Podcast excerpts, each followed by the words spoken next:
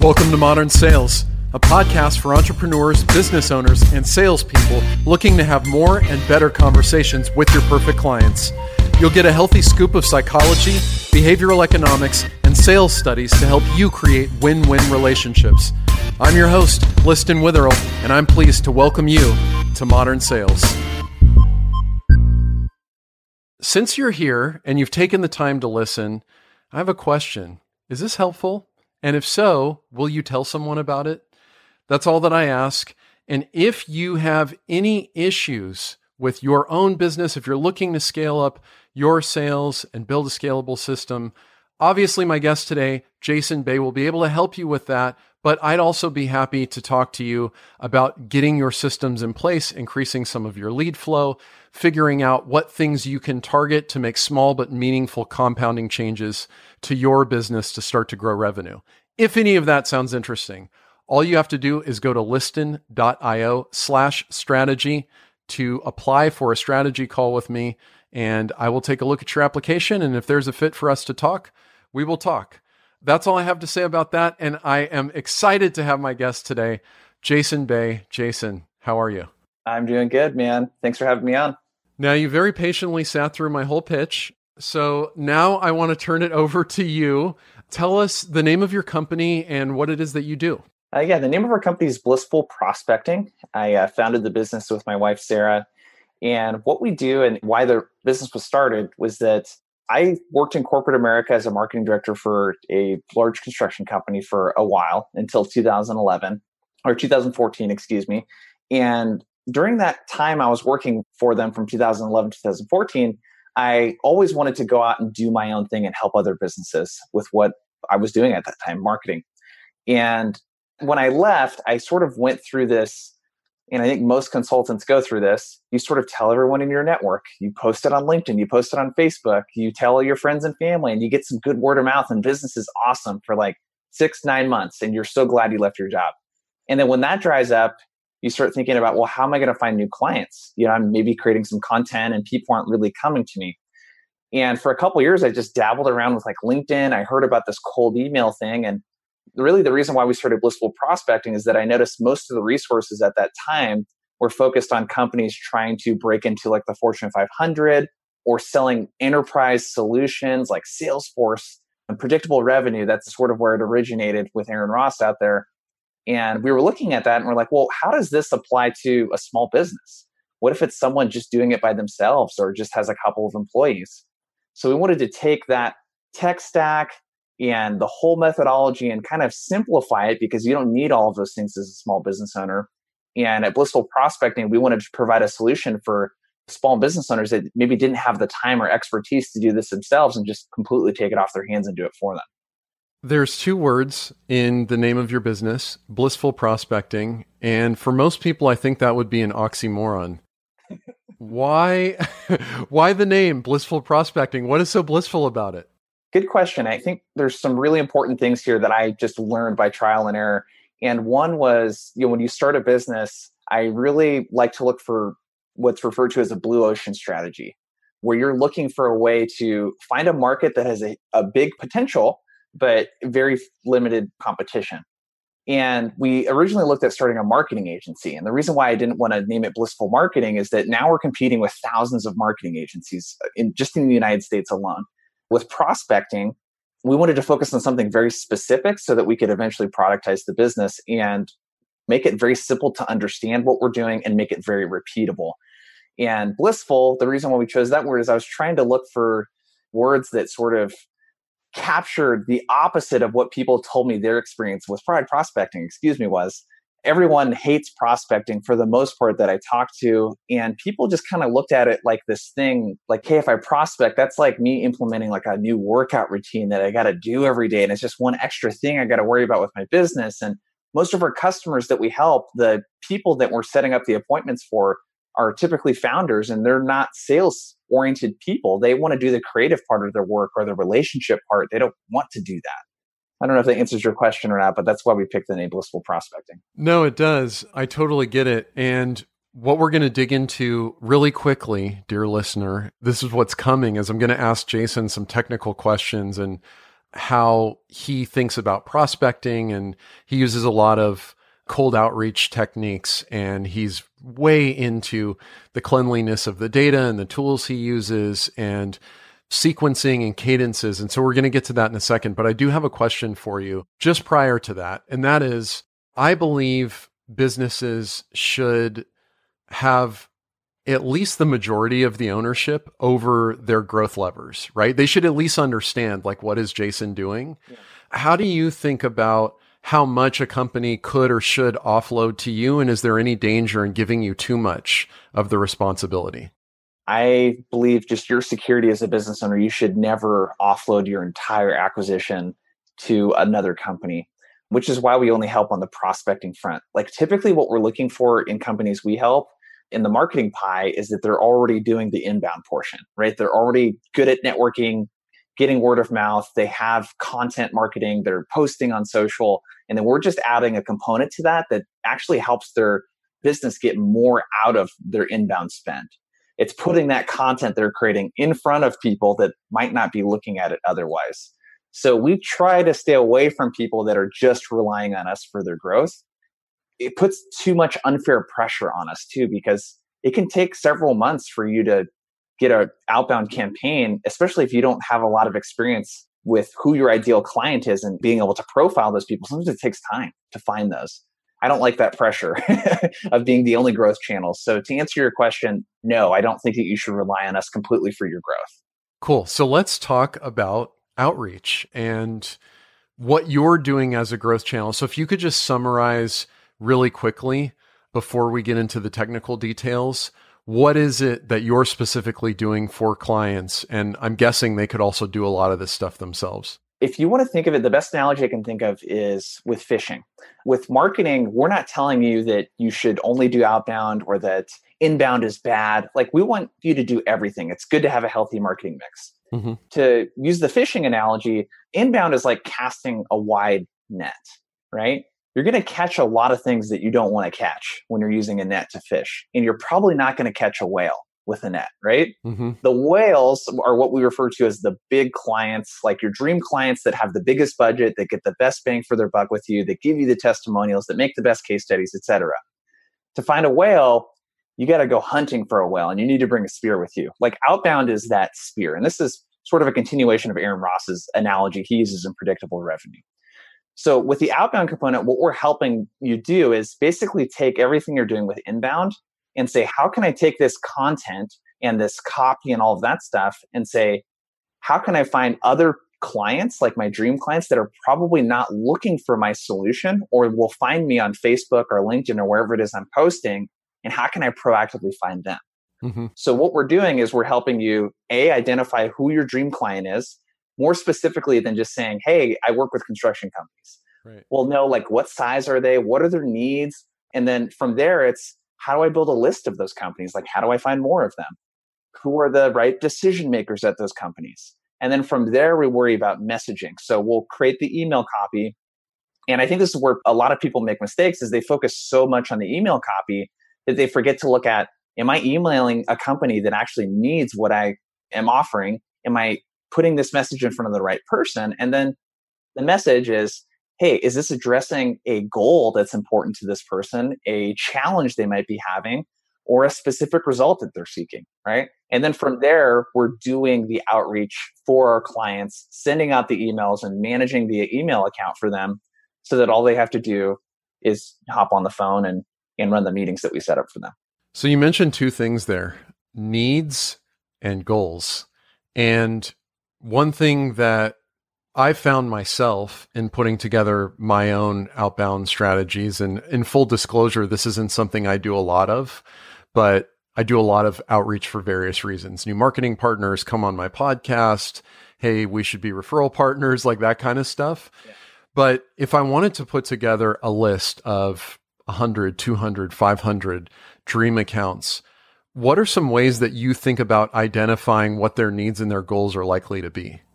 The best way to start with this is to look at who am I already working with that I like working with. So hopefully if you're listening to this, you have at least one client you really like working with. yes, I agree with that. Now, that's where I would start. So, the reason why that's important is I don't look at market research like looking at stats and census data. To me, market research is when I ask a person what their goals or challenges are, I've captured the information and the quote that they give me from that because they're going to tell me exactly what they need. So I would start with your existing clients. Who do you like working with? Who has, again, big budget? Who gave you the testimonials, etc. From there, what you can do, I like using LinkedIn Sales Navigator. So if you're looking for the most inexpensive way to do this and you still have some money to spend, uh, LinkedIn Sales Navigator is 80 bucks a month. And what it's going to do is give you access to the entire LinkedIn database. And it's going to give you parameters that you can search for that you're not going to get with a normal LinkedIn profile. So, for example, you can search by employee count at a company, which is really important. So, what you're going to do is you take that client that you like working with and then look at what LinkedIn says about them. LinkedIn's going to tell you the number of employees they have, how they categorize their industry. It's going to tell you other companies that are similar to them. It's going to give you the roster of like people that work there. And that's where I would start. LinkedIn creates that lookalike profile for you right there. It's going to give you all the parameters for that company. Mm-hmm.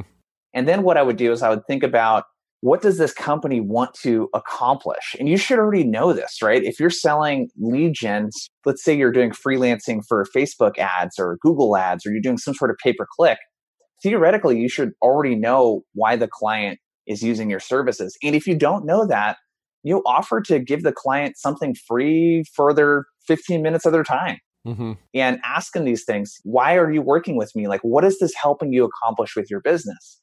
and don't accept an answer of, well, you're helping me generate leads. Well, no, what is that doing for your business and your bottom line and your revenue? That's what people care about the most typically. So you got to tie in your solution with an actual business goal. It's really easy with what I do with prospecting. That's essentially tied to sales and revenue, but I don't focus on we can set more sales appointments for you. No, we're going to grow your sales pipeline, which is going to grow your revenue, right? Those are the things that you want to focus on.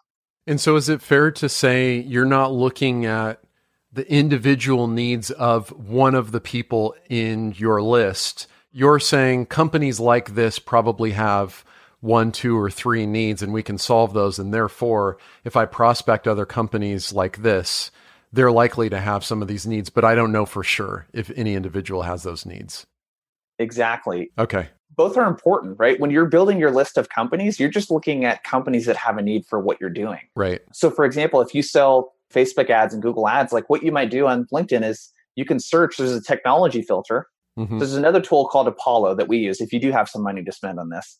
And what you can do is look for companies that have a Facebook pixel installed on their website already that indicates they're, hey, they're probably doing some advertising or some, you know, remarketing or whatever on Facebook already. Right. Once you find on the company level like what those people need, then you can build a big list of those companies. And, and one thing that you said that's so important there is you said these are companies that are likely to have a need. And you need to have that same sort of language when you write email copy to the a big mistake I see people make is being too assumptive and saying, Hey, we do this. I know that you need this. Well, you don't know. And you should be a little humble and people are going to be more willing to talk to you if you're treating it more like, Hey, I've done my research. I think that we might be able to help you with this based on what I know.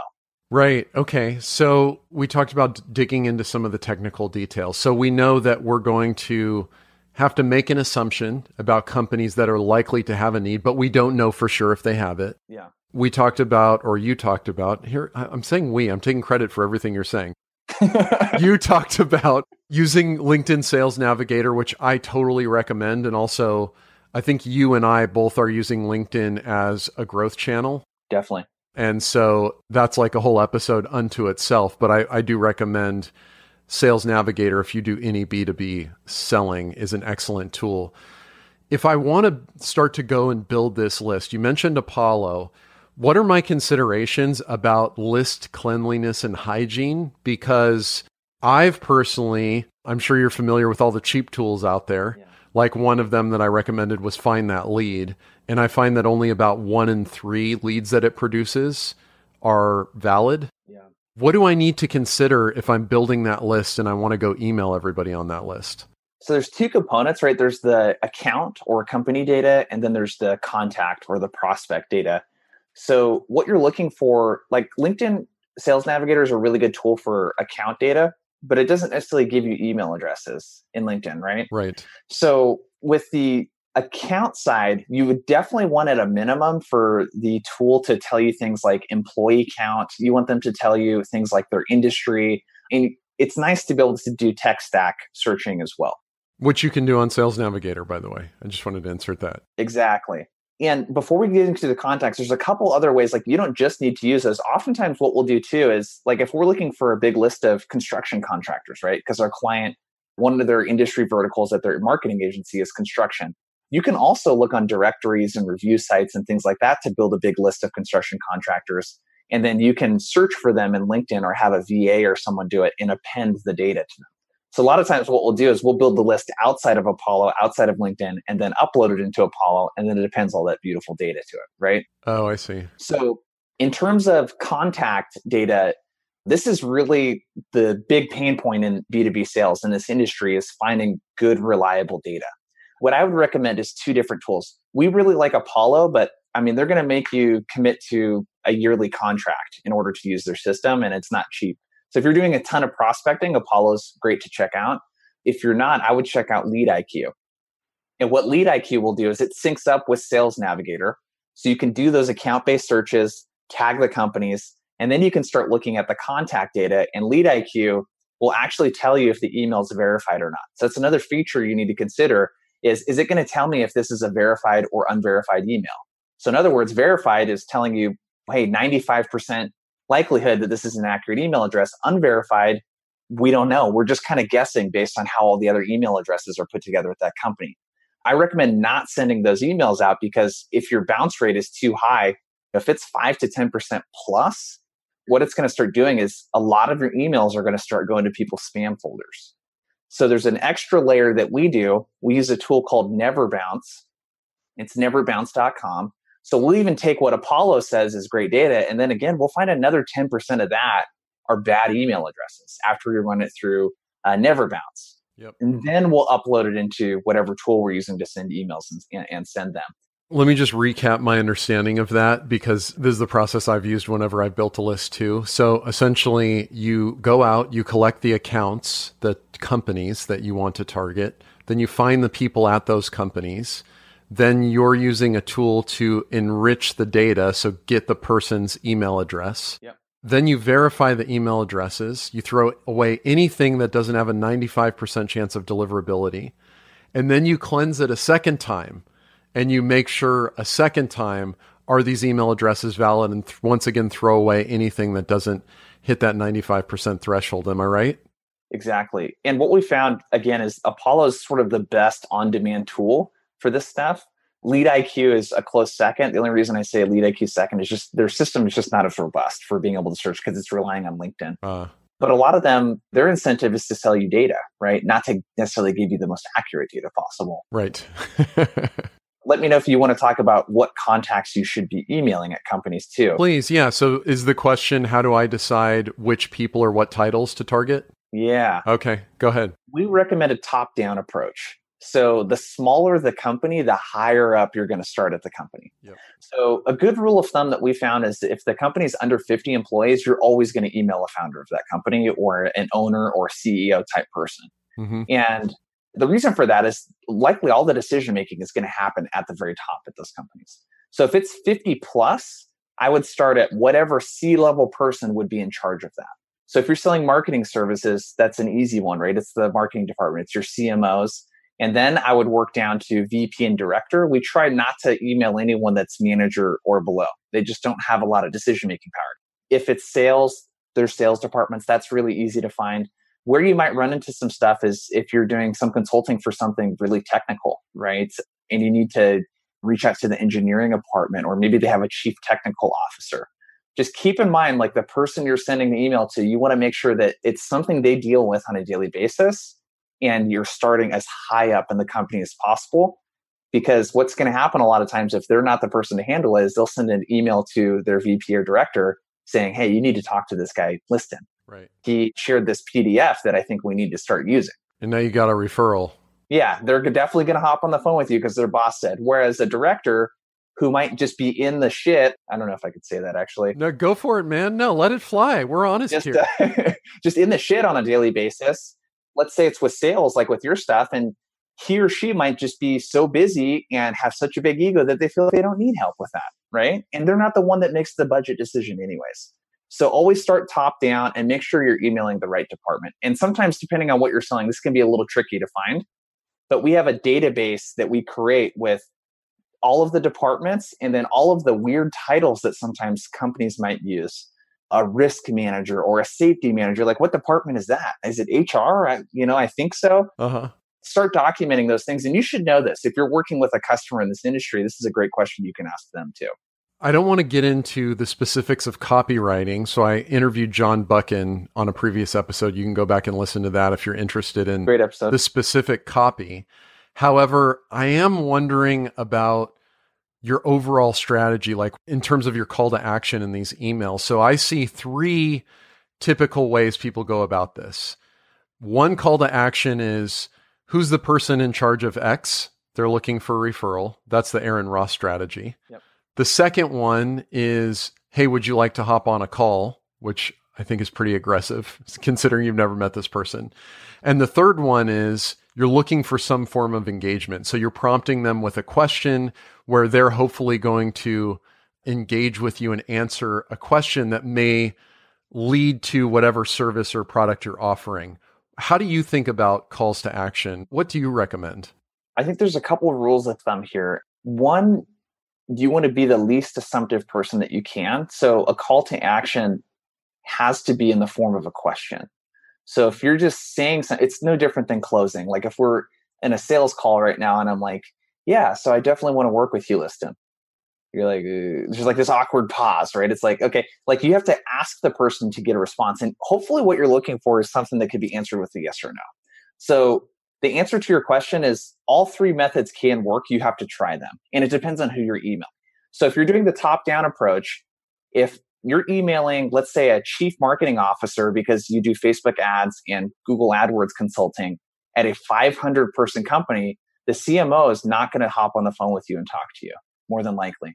So I'm going to ask that person, hey, is there anyone on your team that might benefit from this PDF or this ebook on how to do this? Or a 15 minute call where I could share two or three ideas on what you guys could do better. Here's one of those ideas. Mm-hmm. I like the referral approach, but just keep in mind that you're asking that person a lot by sharing with someone else at the company, right? So you still have to have all the credibility factors. You can't be too assumptive, etc. That call to action works really well in low tech industries, construction industry, insurance industry, healthcare, all of these industries where they're not like using marketing and sales tools like you and I are every day, mm-hmm. these people would much rather prefer to hop on a call and not email back and forth.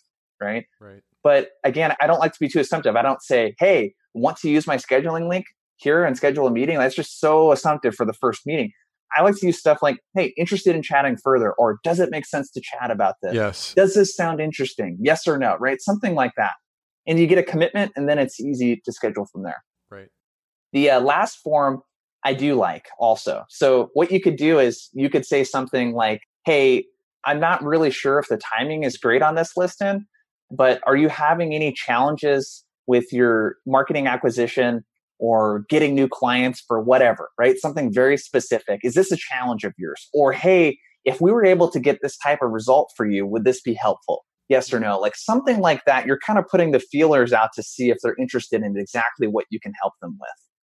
Does it answer your question? It does totally. Um, that's excellent. Now, in the last scenario, like trying to solicit some sort of conversation or really getting the person to commit to a yes or no, basically identifying, I have this problem that you might be able to help me solve.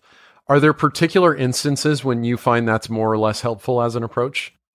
If you're selling something that the prospect might not understand, so, for example, like what I sell prospecting services is really easy. Everyone knows what prospecting is and that they should be doing more of it, right? Uh-huh. So, I can be really simple in my call to action.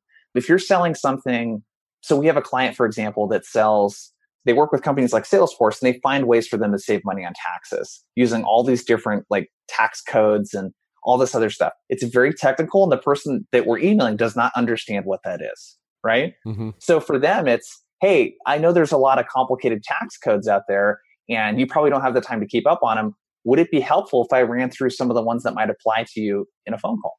Right. Okay, so if it's really technical, you got to focus on not the service or product that you're selling, focus on the solution that it creates or alleviating time or keeping someone from wasting something, right? In this case, it was money. I don't know if they answered your question or not. It's I find the more technical it is, the more willing I am to ask for a phone call at the beginning just because it's easier and the more basic I am in what it is that I'm doing. If that makes sense. I see. Yeah, that totally makes sense. The last thing I want to cover in this part one of two parts that where we're going to chat is cadence. Cadence just means how many times you're going to reach out to somebody. Is it over email? Is it on the phone? Is it through snail mail or LinkedIn? And what's the frequency or the time in between each step? So, how do you think about putting together both the frequency and the timing between each step? Yeah, this is a tough one, and there's lots of ways to do it. A good rule of thumb is you want to make sure the cadence is adding value to whoever it is you're emailing. So it can't just be a, hey, did you get my last email? Or hey, I'm just following. The words follow up should never be in the email se- in the follow up email sequence. I would say we just do email in our service right now, but in an ideal world, you'd want to do email, phone, and social. So I would say between those three, 10 to 12 touches over the course of two or three months would be ideal. So this could be I send a couple emails and then if I don't hear back, I give them a call, you know, I add them on LinkedIn, etc. To keep it simple for this example, what I would recommend is something like this. It's it's what we do when we email. So we'll typically send eight to 10 emails in total, depending on the industry that we're reaching out to. So let's just say that we're doing eight. So the first email will go out on like a Monday or Tuesday, and then the second email will go out 48 hours after that. And then the next email after that will go out a week from then, and then a week, and then a week, and then like two weeks, and then we might do 30 days between that and the next one. And you want to make sure that you're not like torturing the prospect by sending too many emails. Like I heard someone say, "Oh yeah, it's SaaS. They're so fast paced. We send four emails in four days," and I'm like, "No, that's not a good idea because the one thing that you don't get to really see is." Well, hopefully your tool is showing you how many people are unsubscribing. But when people unsubscribe to your email or send it to spam, that's telling their email client, Google or Outlook, that, hey, when someone else gets an email from that domain, we should start sending it to spam. So you're just ruining all credibility in your domain and your deliverability rate. You're ruining that if you're sending too many emails. The first couple I like to do 40 hours apart and then I like to spread it out a week in between the emails and then maybe a couple weeks and then one 30 days. And there's nothing wrong with having an email sequence that's six months long if it's spread out. That's what I was going to say. So by the time you start inserting two weeks, 30 days, you're really looking at, yeah, four to six months of emails. Is that right? Yeah. And we typically, ours are, are like two to three months usually. Uh huh. But the big thing here is remember when you're doing outbound, these people didn't come to you. So right. the assumption that I see people make all the time is that the person they're reaching out to knows that they have a problem. They know that you're the person that can fix it and they know how to fix it, right? Those are a lot of assumptions. You have to not only educate the prospect with your outreach, but you also might have caught them at a really bad time. Mm-hmm. So if you do all of it over the course of two or three weeks, a lot changes in a quarter, in a year, right? So if you're not maintaining contact, you're kind of just blowing your shot at working with this company by bugging them too much my final question for you, and we're going to leave a little cliffhanger here, is do you do anything after that two to three month sequence that you're sending? Don't answer it. We're going to come back to you in tomorrow's episode. So go ahead and hit subscribe if you haven't already. But just in case they don't listen to part two, which I think they'd be crazy not to do, Jason, but if they don't listen, how would they get a hold of you? Best place is blissfulprospecting.com. Uh, there's a couple things I would check out. One, I would make sure to check out our newsletter. So I typically send this out every other week and it's got actionable tips in there to help you grow your business from a sales and prospecting standpoint. So I typically spend five to 10 hours a week or so consuming content. And I put that in email you can consume in five or 10 minutes. So it's got recommended tools, articles, templates, etc. And on LinkedIn, what I've been doing every week is a cold email breakdown. And if you follow me on LinkedIn and look at my stuff, I essentially take a cold email that I receive or one of our clients receive or that someone submits to us and I break it down. So I tell them what they should have done better and I talk as if I'm the prospect. And I would say those are the two best ways you can get a, an idea for free, sort of what we do and my style and our company style and that sort of thing. Awesome. And I just want to say, Jason didn't pay me to say this, and I didn't tell him I was going to, but your newsletter is one of the few that I read every time I get it. And I also highly recommend your cold email breakdowns on LinkedIn. So take them up on that and hit subscribe so you can get part two of my interview with Jason.